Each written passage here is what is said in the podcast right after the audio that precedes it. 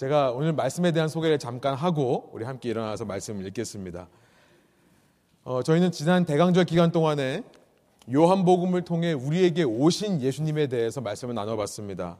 또 송년주일과 신년주일에는 고린도전서 12장과 13장을 통해 예수님에 의해 시작된 그렇게 우리에게 오신 예수님에 의해 시작된 교회의 본질과 사명에 대해 말씀을 나누었었습니다.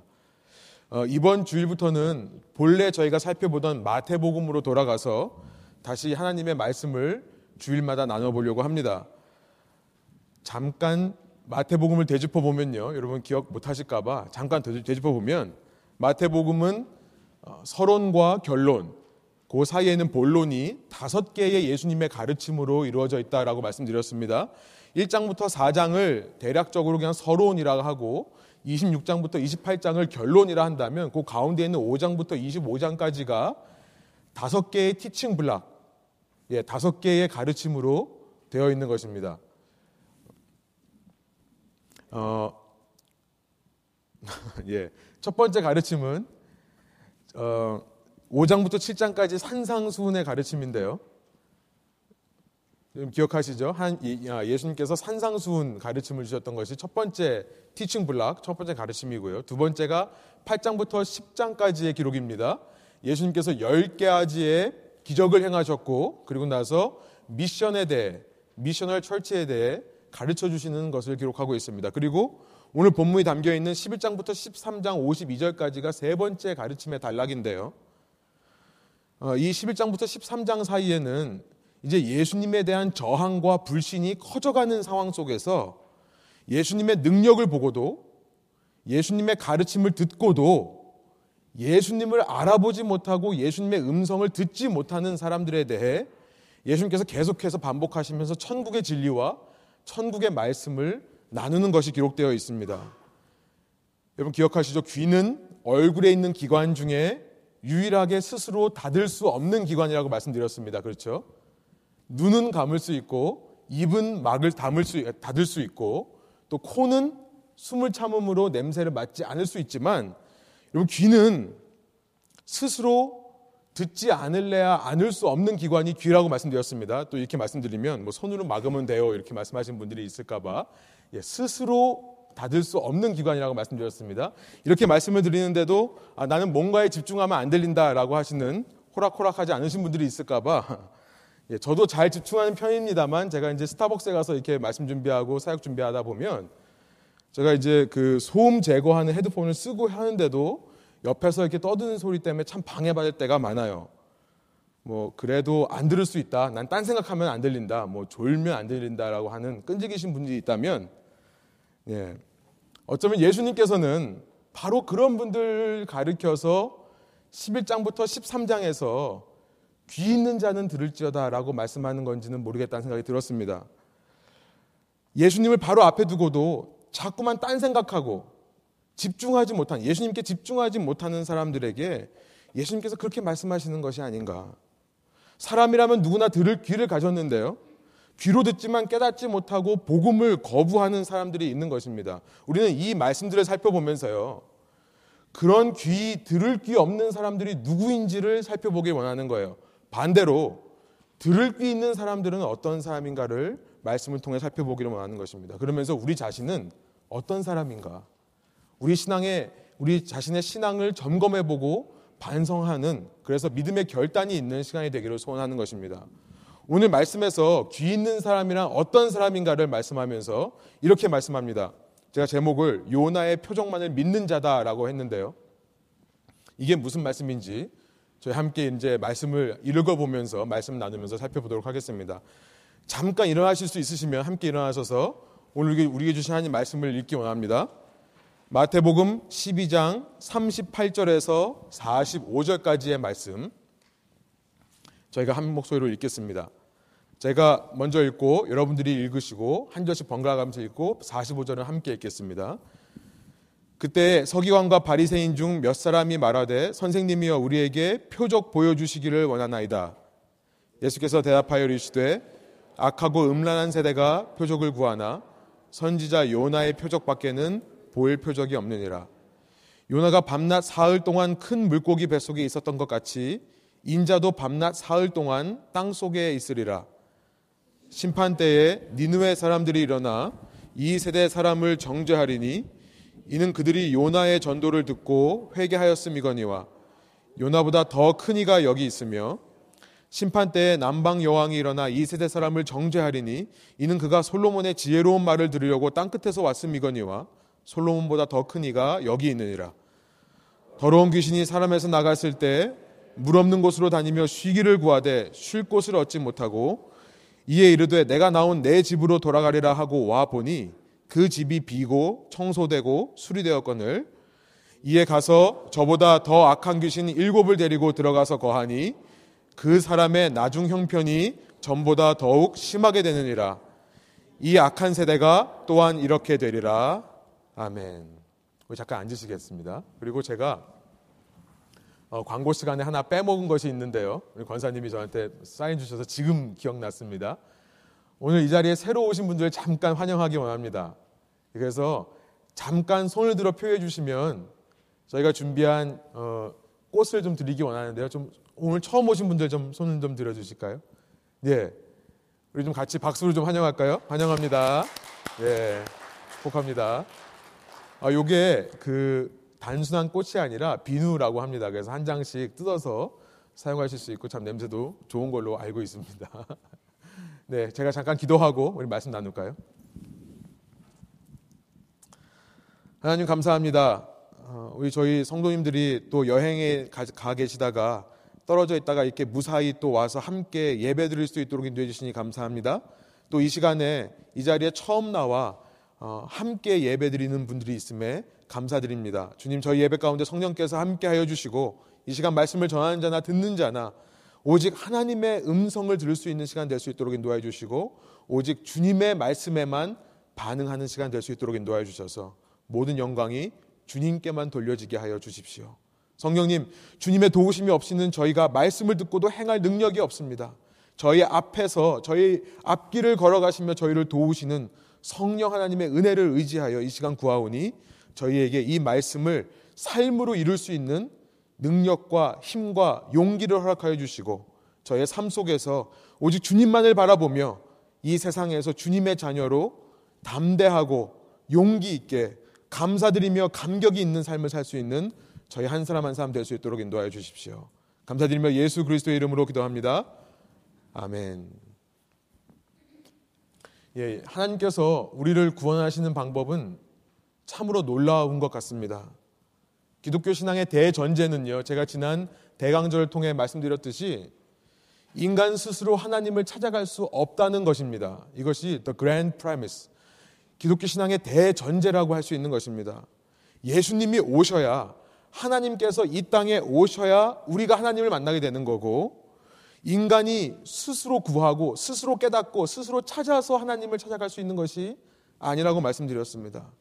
그런데 이렇게 우리에게 오시는 하나님의 오심은요, 참 놀라운 것이 뭐냐면, 우리 인간이 본성적으로 생각할 때 납득이 되지 않는다는 거예요. 우리가 자연스럽게 우리의 모습으로 생각해 볼 때, 우리가 납득할 수 있고 우리가 이해할 수 있는 방향으로 하나님께서 우리에게 오시는 것이 아니라는 사실입니다. 그렇죠. 예수님의 탄생부터가 그렇죠. 성령으로 잉태되어 동정녀, virgin, 남자를 알지 못하는 여자의 몸에서 예수님께서 태어나셨다고 하는 이 크리스마스의 메시지는요, 사실 생각해보면 너무나 놀라운 메시지입니다. 결국 이 땅에 오신 예수님께서 인류를 구원하는 방법은 또 어떻습니까? 예수님께서요, 십자가에 달려 돌아가시는 거예요. 죽으시는 것입니다. 자기의 생명을 내어주시는 것입니다. 인간의 상, 상식으로 인간의 기준으로 봤을 때 잘 납득이 되지 않는 것입니다. 더 이해가 되지 않는 것은 더 이해할 수 없는 것은 그 예수님께서 3일 만에 죽음을 이기시고 부활하셨다는 사실이에요. 정상적인 생각을 가진 사람이 정상적인 이성을 가진 사람이 어떻게 이것을 쉽게 받아들일 수 있습니까? 하나님께서 우리에게 찾아오시는데 이 방법으로 찾아오셨다는 사실은요. 우리에게 오직 믿음만이 필요하다는 사실을 일깨워 줍니다. 믿음이 필요하다. 이런 믿음, faith라는 것은 사실이 아닙니다. 실제라고 말하는 팩트가 아니라는 것을 제가 몇 번 말씀드렸습니다. 팩트란 가시적인 눈으로 볼 수 있는 실제의 어떤 것을 말합니다. 팩트는 어디까지나 팩트일 뿐이에요. 팩트는 당연한 거지. 팩트는 상식적인 것이지. 팩트는 누구나 이해할 수 있는 것이지 믿음이 필요한 것은 아닙니다. 그렇죠? 쉽게 예를 들어 보면 여러분 유난히 밝은 해가 떠 있는 오늘 7월 달이라는 것을 믿으십니까? 이러면 예, 저보고 정신 나갔다고 그러시겠죠. 그죠? 지금이 낮이신 것을 믿으세요? 여기 아멘 하시면 안 됩니다. 이것은 팩트예요. 그렇죠? 해가 떠 있다는 사실은 지금이 낮이라는 것을 실제적으로 그냥 말해주는 것입니다. 사실일 뿐이에요. 그러나 여러분 어젯밤을 생각해 보세요. 내일 아침이 올 거라는 생각으로 어젯밤에 잠자리에 드셨다면 아 내일 아침에 일어나서 말씀 읽고 기도하고 하루 시작한 다음에 오후에는 교회에 와야지라고 생각했다면요. 여러분 그것은 믿음의 영역입니다. 물론 밤이 지나고 아침이 오는 것은 지구가 자전하고 지구가 공전하기 때문에 생겨나는 사실입니다. 팩트예요. 그러나 내가 잠을 자는 동안에도 계속해서 그 지구가 돌 거라는 사실. 내가 이 아침에도 눈을 뜰 수 있을 거다. 내 심장이 계속 뛸 수 있을 거다라고 믿는 것. 그것은 믿음에 속한 영역이라는 것입니다. 내가 의식하건 의식하지 못하건 믿음이 있었던 거예요. 우리의 인생은 오직 팩트로만 결정되는 것이 아닙니다. 우리의 인생에는 faith, 믿음이 너무나 중요한 역할을 차지합니다. 다시 구원의 얘기로 돌아가 보면요. 하나님께서 우리를 구원하시는데 우리가 하나님을 찾아가는 것이 아니라 하나님께서 우리에게 오셔야만 하고 그 오시는 방법이 인간의 이성으로 생각하기에 상식으로 생각하기에 인간의 기준으로 생각하기에 모든 인간의 것을 거스르는 방향으로 오셨다면 여러분 그 구원을 우리가 소유하기 위해 그 구원을 받아들이기 위해 믿음이 필요하다는 사실을 알게 되는 거예요. 믿음이 없이는 안 되는 것입니다. 그래서 성경에 보면 의인은 오직 믿음으로 말미암아 산다라는 말씀이 기록되어 있는 것입니다. 수많은 우리의 신앙의 선배들도 오직 믿음으로라는 구호를 그렇게 외쳤던 것입니다. 이렇게 우리가 구원을 얻기 위해 신앙을 소유하기 위해 믿음이라는 것이 필요하다면 여러분 그러면 그 믿음을 갖기 위해 가장 먼저 우리가 해야 되는 것은 무엇이겠습니까? 나의 생각, 나의 기준, 나의 주장을 내려놓는 거예요. 내려놓는 것입니다. 이것이 다른 말로 회개라고 하는 것입니다. 나의 본성을 거스르는 거죠. 나의 본성을 거스르지 않으면 하나님의 도, 하나님의 우리를 찾아오시는 그 길은요, 단지 미련해 보이는 길일 뿐이에요. 미련하다고 생각이 드는 것입니다. 고린도전서에 이런 말씀이 있어요. 여러분 주부에 있습니다. 고린도전서 1장 21절부터 24절. 하나님의 지혜에 있어서는 이 세상이 자기 지혜로 하나님을 알지 못하므로 너무나 중요한 말이에요. 이 세상이 자기 지혜로는 하나님을 찾을 수 있는 방법이 없다라고 말씀을 하는 거죠. 그러므로 하나님께서 지혜롭게 역사하시는데 어떻게 어떻게 하시냐면 전도에 미련한 것으로 믿는 자들을 구원하시기를 기뻐하셨도다. 쉽게 말하면 하나님께서 우리에게 오시는 그 길은 우리의 눈으로 보기에 우리의 상식과 이성으로 보기에 미련해 보이는 길이라고 말씀하는 것입니다. 유대인들은 22절 표적을 구하고 헬라인은 지혜를 찾으나 제가 왜 이 말씀을 드리는지 아시겠죠? 유대인들은 표적을 구하고 헬라인들은 지혜를 찾으나 23절 우리는 십자가에 못 박힌 그리스도를 전하니 유대인에게는 거리끼는 것이요 이방인에게는 미련한 것이로되 24절 오직 부르심을 받은 자들에게는 우리 한번 한 목소리 읽어볼까요? 오직 부르심을 받은 자들에게는 유대인이나 헬라인이나 그리스도는 하나님의 능력이요 하나님의 지혜니라. 아멘. 여기 보니까 유대인들은 표적을 구한다라고 되어 있습니다. 헬라인들은 쉽게 말하면 다른 말로 말하면 그리스 로마 문화권에 살던 사람들은 이방인들은 지혜를 구한다라고 되어 있습니다. 유대인들은 표적을 찾는다라는 말을 쉽게 말하면 이런 거예요. 유대인들은 체험을 중시한다라는 말이 되는 것입니다. 내가 경험하는 것을 찾는다라는 말이에요. 제가 청소년 사역을 했던, 적이 있는데요. 청소년 사역을 약 한 3년 정도 하면서 어, 저는 뭘 발견했냐면요. 이 어린 아이들은요. 자기 스스로를 내려놓는다는 게 무슨 말인지 잘 몰라요. 어린, 어린 아이들한테 너 네 자신을 부인해라 그러면 이 무슨 말인지를 몰라요. 아직 철이 없어서 그러는지요. 내 생각을 포기하는 법을 모릅니다. 이 아이들은 뭔가 느껴지면 그거에 올인을 하는 성격이 있어요. 성향이 있어요. 느낌이 굉장히 중요하더라고요. 그 나이가 실은 그런 나이이기 때문에 충분히 이해되고 제 중학생 시절을 돌아봐도 고등학생 시절을 돌아봐도 저도 그랬기 때문에 충분히 이해가 됐습니다. 공감이 되었어요. 그런데 그런 아이들을 향한 청소년 사역을 어떻게 하고 있는가를 바라보니까요. 청소년 사역의 실제가 어떻게 일어나고 있었냐면 거의 느낌 위주로 흘러가고 있었어요. 더 감각적인 멘트와 더 감성을 자극하는 설교와 더 이 감동을 자극하는 음악 등 청소년 사역이 느낌에 치중하다 보니까요. 당장 보기에는 효과가 있습니다. 아이들이 당장 그것을 받아들여요. 여러분 그러나 그 아이들이 대학생이 되면서 이성의 눈을 뜨지 않으면 뜨기 시작하면요. 지금 현재 통계로 10명 중에 7명이 신앙을 떠난다고 되어 있습니다. 어쩌게 보면 당연한 결과인 것 같아요. 당장은 눈에 보이는 결과가 없더라도 복음의 시작은 신앙의 시작은 나를 부인하는 것으로부터 시작을 해야 신앙이 성숙되는 것인데요. 느낌에만 중요시하다 보니까 이 아이들이 당시에는 믿는 것 같지만 상식이 생겨나고 자기 주장이 생겨나고 자기 생각이 생겨나니까 복음에서 떠나게 되는 것입니다. 저는 당장 눈에 열매는 보이지 않았지만 아이들한테 그렇게 가르쳤습니다. 신앙은 너를 부인하는 것부터 시작된다.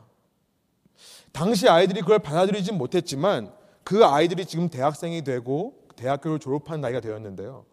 제가 보면서 그것을 붙잡은 애들은 영적으로 성숙해지는 것을 저는 발견했습니다. 단지 청소년들 이야기만 하는 것이 아니에요. 여러분 전 세계 기독교의 흐름 중에 20세기와 21세기, 1900년대와 지금 2000년대 전 세계 기독교에 가장 큰 영향을 주고 있는 기독교의 분파가 뭔지 아십니까? 오순절이에요. 펜타코스털입니다.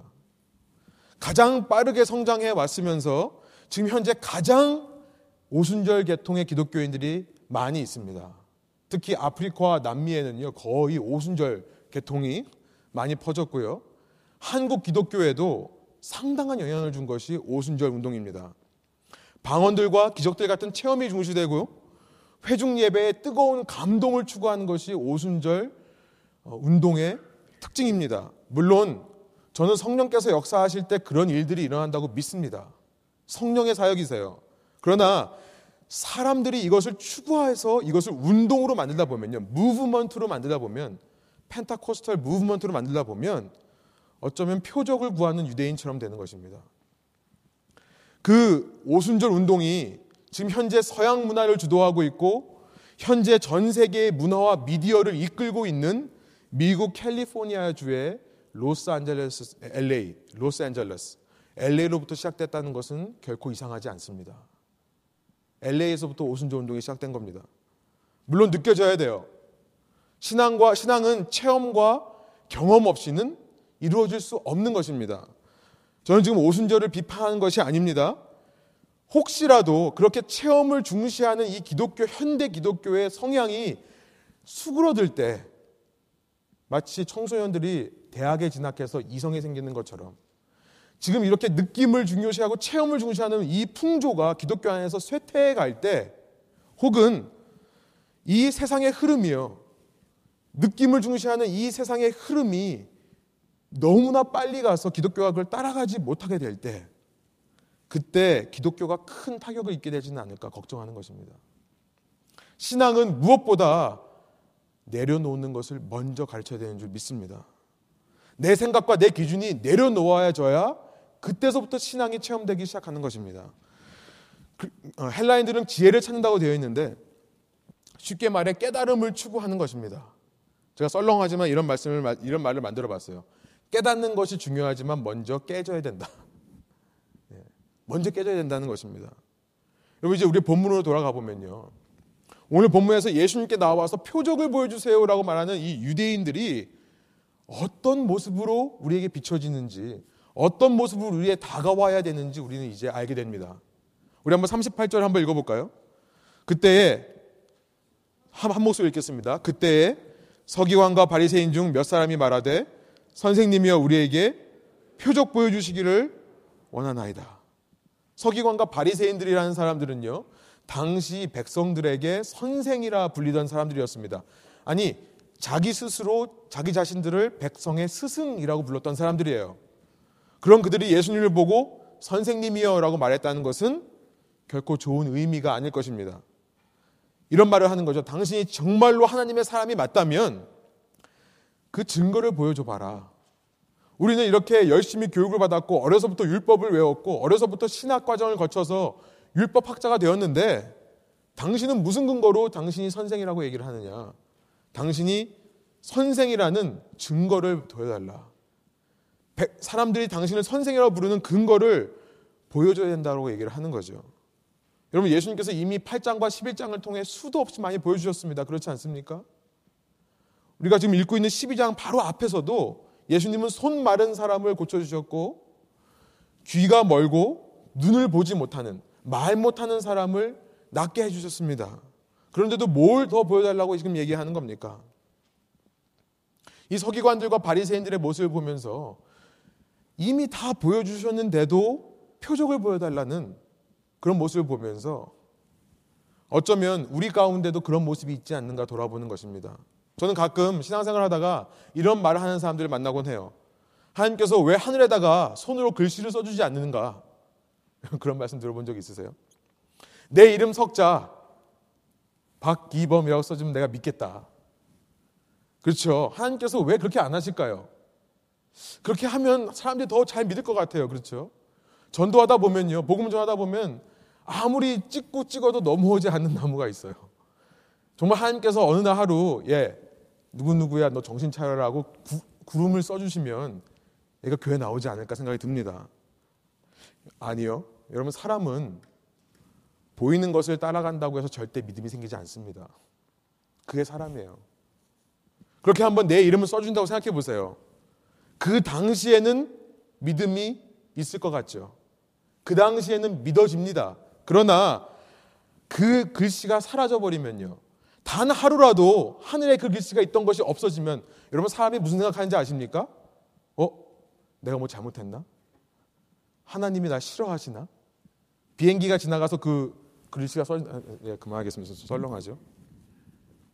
그 글씨가 사라진다면요. 아니 하나님께서 그 글씨를 매일 매일 보여주고 있어도 사람은요. 자연스럽게 어떻게 변하냐면 당연하게 생각해요. 시간이 지나면 그건 이제 당연해집니다. 그러면 뭘 원하는지 아세요? 다른 것도 써주기를 원해요. 아, 내 이름을 석자를 써주신 하나님께서 왜 내 배우자 이름 석자는 못 써주겠는가? 그죠? 우리 청년들 결혼하신 분들 너무 좋겠죠. 기도했더니 하나님께서 너 누구 어디 어디 주소까지 써주고 너 어디 어디에 있는 누구랑 결혼해라. 얼마나 좋아요? 요즘 로또 열풍이죠. 미국이 지금 난립니다. 이 로또 금액이 이 말씀 드리면 또 사실까봐 말씀 못 드리겠는데, 예, 로또 금액이 해가지고 뭐 사상 최대래요. 지금 뭐 안 사던 사람들도 엄청나게 사고 있습니다. 여러분 로또가 그래서 돈 버는 거예요. 절대 손해 보는 장사가 아닙니다. 여러분 로또 번호 하나님께서 왜 안 써주실까?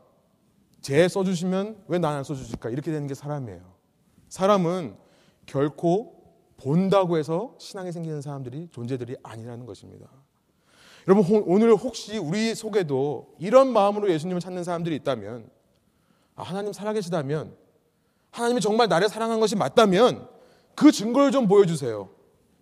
우리가 이런 마음으로 유대인들이 표적을 구하는 마음으로 가장 먼저 신앙을 하는 데 있어서 내 생각과 내 주장과 내 기준을 내려놓는 내 포기 없이 증거를 보여주면 믿겠다는 마음으로 기도하고 예배에 참석해서 신앙생활 하는 마음이 있지는 않은가 돌아보기 원하는 것입니다.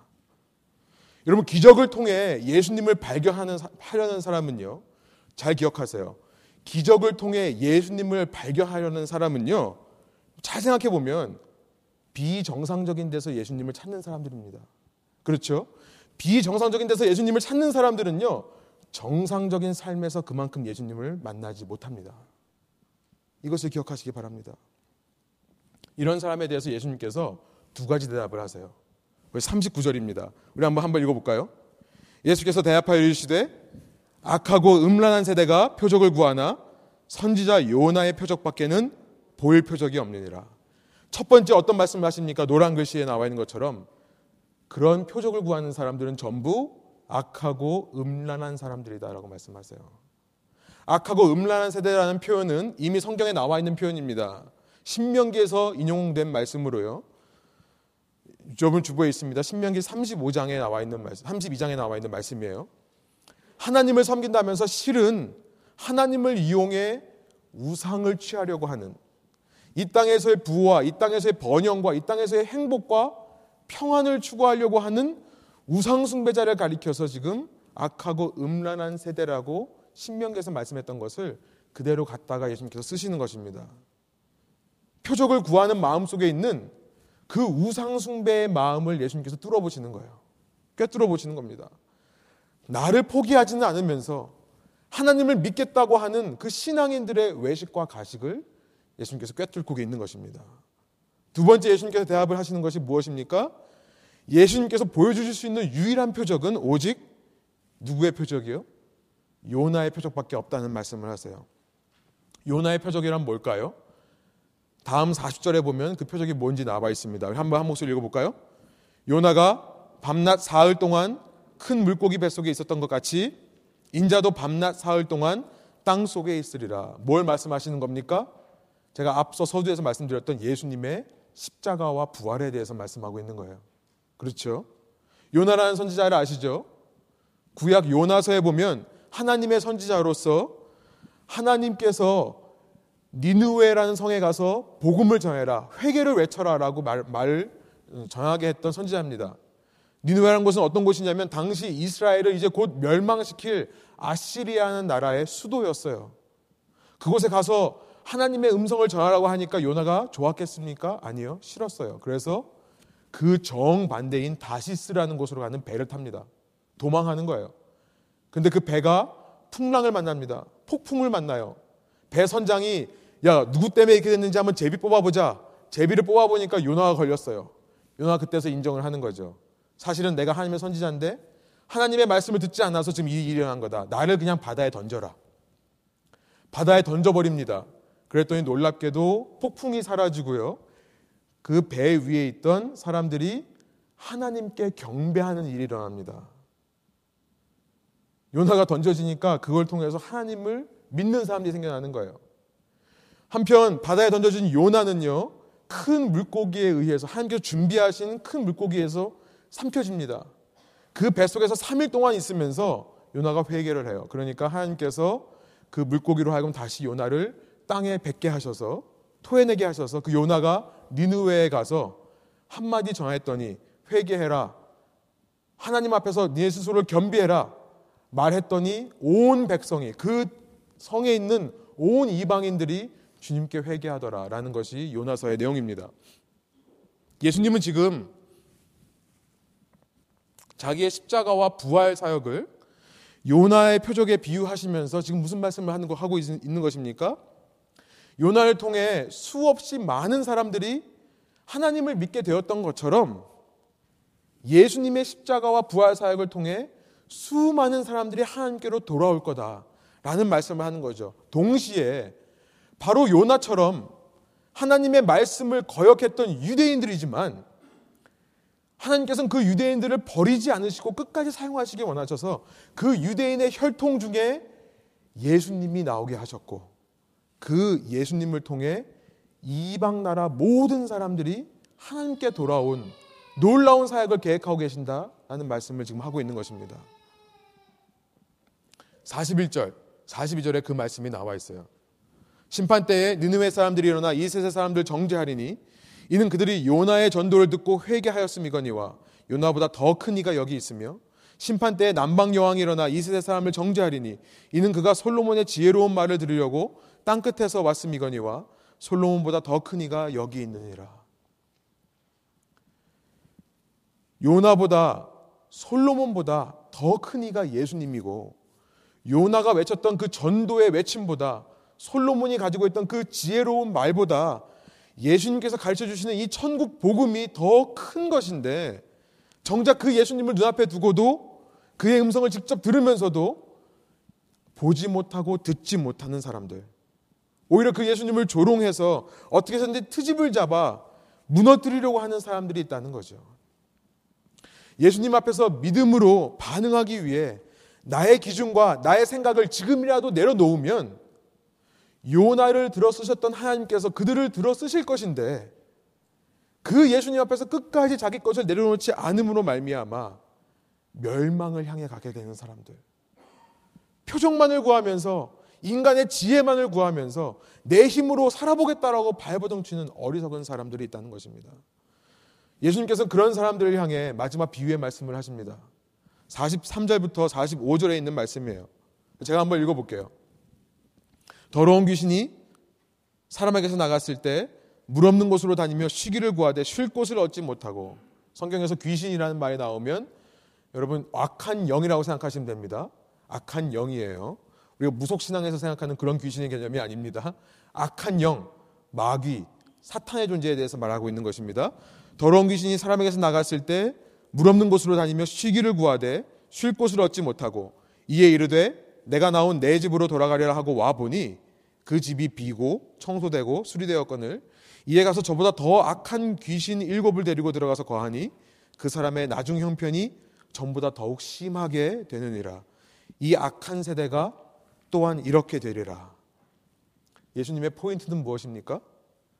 그렇게 예수님을 믿는 믿음 없이 체험을 추구하고 깨달음을 추구하는 사람들은 잠깐 동안은 자기가 체험한 그 체험으로, 자기가 깨달은 그 지식으로 자기 속을 잠깐 비워둘 수 있고, 잠깐 청소할 수 있고, 잠깐 정리해 놓을 수는 있지만, 그 당시에는 믿음이 있는 것처럼 보일 수 있지만, 그 결국은 오히려 악한 영의 영향을 받아 전보다 더 어떻게 된다고요? 악해진다는 거예요. 그 속에서 참된 변화와 성숙, 구원에 이르는 능력이 나타나지 못한다는 것을 말씀하고 있는 것입니다. 잠시는 필 받아서 감동돼서 신앙생활 할 수 있습니다. 그러나 그 약한 믿음 가지고 이 세상에 나아가 악한 세대의 영향력을 맞서 싸울 수가 없는 것입니다. 우상숭배로 치우치는 거예요. 잠깐 동안에는 말씀 듣고 깨닫고 무슨 체험을 해서 감동이 있어서 아 그렇게 살아야지 하고 나가지만 나가는 순간 세상의 흐름에 휩쓸려 나가는 거예요. 멸망을 치닫는 이 세대의 흐름을 거슬러 갈 능력이 없다는 것입니다. 여러분 이 시간 이 자리에 혹시 나도 한번 예수님 믿어보고 싶다 라는 마음으로 이 자리에 나오신 분들이 있으십니까? 여러분 정말 잘 오셨습니다라고 말씀드리고 싶습니다. 저는요 하나님께서 여러분들을 그런 분들을 특히 더 사랑하신다고 믿습니다. 아직까지 주님이 다시 오지 않는 이유가 뭐냐면 저는 그렇게 믿어요. 그런 분들이 예수님을 알기까지 기다리시기 위해서 그렇다고 저는 생각합니다. 하나님께서 아직도 이 땅에 수많은 교회들이 있음에도 불구하고 또 하나의 교회를 세우시는 이유도 바로 그거라고 생각합니다. 이 시대에도 수많은 정말 부족하지만 수많은 하나님의 나라를 위해 헌신하겠다고 하는 목회자들이 있지만 그래도 또 한 사람을 목회자로 부르시는 이유가 바로 거기 있다고 생각합니다. 저는 저희 이 레분 교회가 존재하는 이유가 바로 여러분 때문이라고 저는 믿습니다. 여러분 그런 분들에게 제가 정말 사랑의 마음으로 정죄하거나 비판하는 마음이 아니라요. 여러분을 사랑하는 마음으로 권하기 원해요. 제가 이렇게 말하면 제가 인상 도 좀 험악하고 말투도 좀 무뚝뚝해가지고 뭐 상처받으시는 분들이 있는데요. 그러지 마시고 저는 정말 사랑의 마음으로 말씀을 전하는 것입니다. 여러분 여러분 가운데 예수님을 만나고자 하시는 분들이 있다면 느낌 따라가지 마세요. 진리를 깨달아 아는 것이 아닙니다. 먼저 내려놓아야 됩니다. 내 생각을 내려놓아야 됩니다. 주장을 내려놔야 돼요.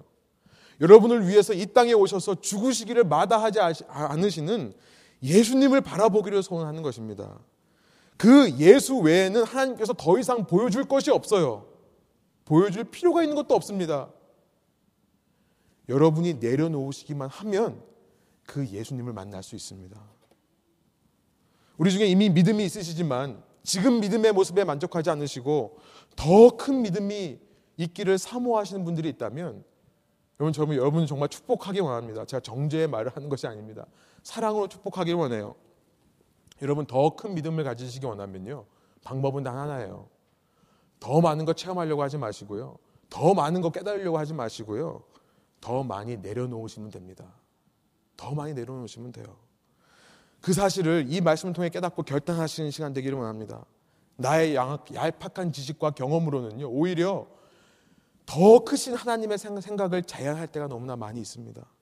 내 생각, 내 판단으로 예수님을 내가 편한 나의 박스 안에 God in the box 내, 내가 편한 그 상자 안에 넣어놓고 예수님을 가두어 두지 않기를 소원합니다. 성령님의 놀라운 능력을 가두어 두지 않기를 소원하는 것입니다. 무엇보다 더 사랑하시기 원하면 지난 시간 말씀드린 것처럼 더 내려놓으면 돼요. 더 오래 참고요. 더 온유해지고요. 더 시기하지 않고 더 자랑하지 않고 더 교만하지 않고 더 무례히 행하지 않고요. 더 나의 유익을 포기하면서 더 성내지 않고요. 더 악한 일을 좋아하지 않고 불의와 기뻐하지 않고요. 진리만으로 기뻐하는 그런 삶을 살면 되는 것입니다. 이 말씀을 정리해 볼게요. 오늘 말씀을 통해 저는 한 가지 우리가 기억하기 원합니다. 어떤 사람들이 귀 있는 사람들인가? 거스르는 사람이라는 것입니다. 거스름으로 내 자신을 내려놓음으로 내 자신을 거스름으로 예수님을 믿는 믿음을 회복하는 사람이라는 것입니다. 오직 요나의 표적밖에는 믿을 것이 없다. 오직 예수님의 십자가와 부활 외에는 나에게 필요한 것이 없다라고 고백하는 사람이라는 사실입니다. 기억하십시오. 나를 거스르지 않고 내가 신앙생활을 하고 있다면 나는 굉장히 위험한 신앙생활을 하고 있는 것입니다. 그것은 아무리 예수님을 믿는다고 해도 우상숭배의 늪에서 빠져나올 수 없는 상태에 있는 것입니다. 그 결과는요, 이전보다 더 악해질 뿐이라는 사실을 기억하시기 바랍니다. 이전보다 더 악해진다면 나는 멸망의 길을 향해 가고 있는 것이겠죠.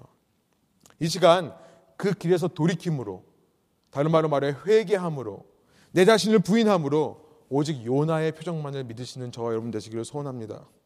예수님의 십자가와 그 부활의 은혜만으로 만족하면서 이 땅에서 그래서 보이지 않는 왕국을 살아가며 그 왕국만으로 만족하는 저와 여러분 되기를 소원합니다. 그럴 때 그런 사람들을 통해 주님은 오늘도 우리 삶 가운데 당신의 나라를 확장해 가시는 줄 믿습니다. 함께 기도하시겠습니다.